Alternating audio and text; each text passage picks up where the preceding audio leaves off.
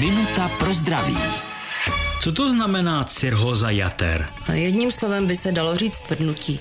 Taková přestavba v těch játrech, že jsou potom jaterní buňky uspořádané jinak a játra neplní funkci, jak mají. Oni normálně očišťují, detoxikují organismus, zbavují ho škodlivých látek.